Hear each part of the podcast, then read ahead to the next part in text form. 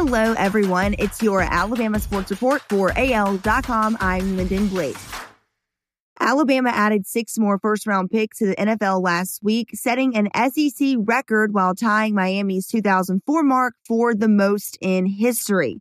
Hoisting another trophy at the end of the 2021 season will require a less experienced roster rising to the challenge after the school's most impressive NFL exodus yet.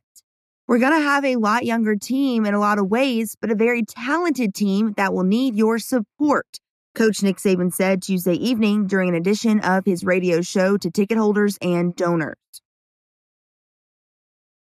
After seven seasons with the Chargers, former Alabama defensive lineman Damion Square has changed NFL teams for the 2021 campaign.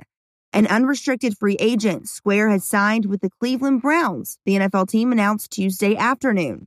In 2020, Square played in every game for the fourth consecutive year. He made one start and recorded 20 tackles, including a sack, while playing 252 defensive snaps, his fewest since 2015, when Square appeared in only six games. New York Jets defensive tackle Quinnen Williams should be healthy for training camp, but a broken bone in his foot will keep the former Alabama All American off the field for the NFL team's offseason activities. Williams broke a small bone in his foot, an injury which will likely require surgery. The expectation is he'll be sidelined for eight to 10 weeks. NFL Network and a variety of other New York outlets, including the New York Daily News, New York Post, and Sportsnet New York, reported Tuesday.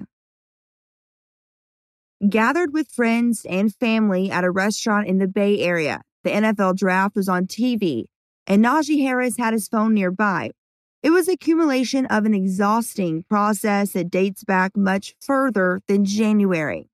To honor that journey to the pinnacle, Harris went back to the place that perhaps symbolized a low point.